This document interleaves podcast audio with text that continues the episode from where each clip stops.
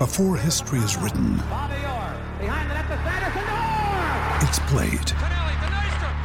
Before it's frozen in time, it's fought one shift at a time.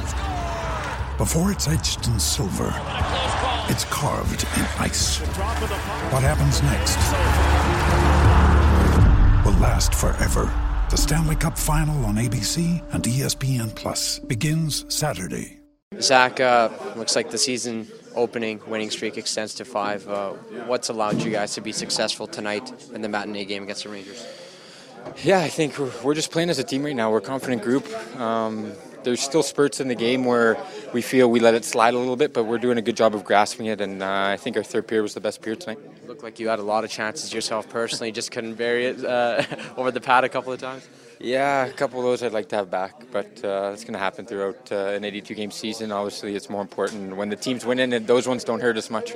On a personal note, though, uh, you're putting yourself in those situations. I mean, you, you must be doing something right for that to be happening. Yeah, I thought we were really effective uh, as a line tonight. I think there was a few times we were, we were trying to force plays, turn the puck over a little bit in the first, but once we settled in and, and started playing uh, blue line in hockey and not turning stuff over, I think we really took to them. What's the main difference between the road game? We always hear it all the time. You got to simplify it on the road. What's what's the main difference that you guys have maybe adjusted your game plan a little bit to be so successful on the road so far?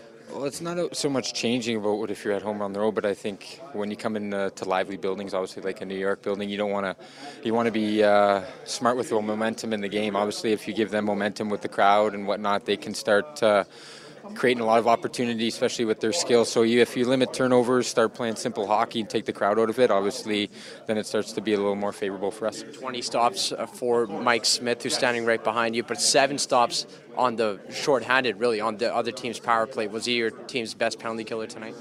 Yeah, he was great for us tonight. He was. Uh, he, he was he was the uh, what he what he has been ever since he came here this year. He's been he's been really good. Same with Koss. Koss has been really good. We're playing as a team right now, and to win hockey games, um, you're going to need different guys, different nights, and we're doing that. Obviously, we know it's early, but I think we're really starting to to figure out who we are and what our identity is.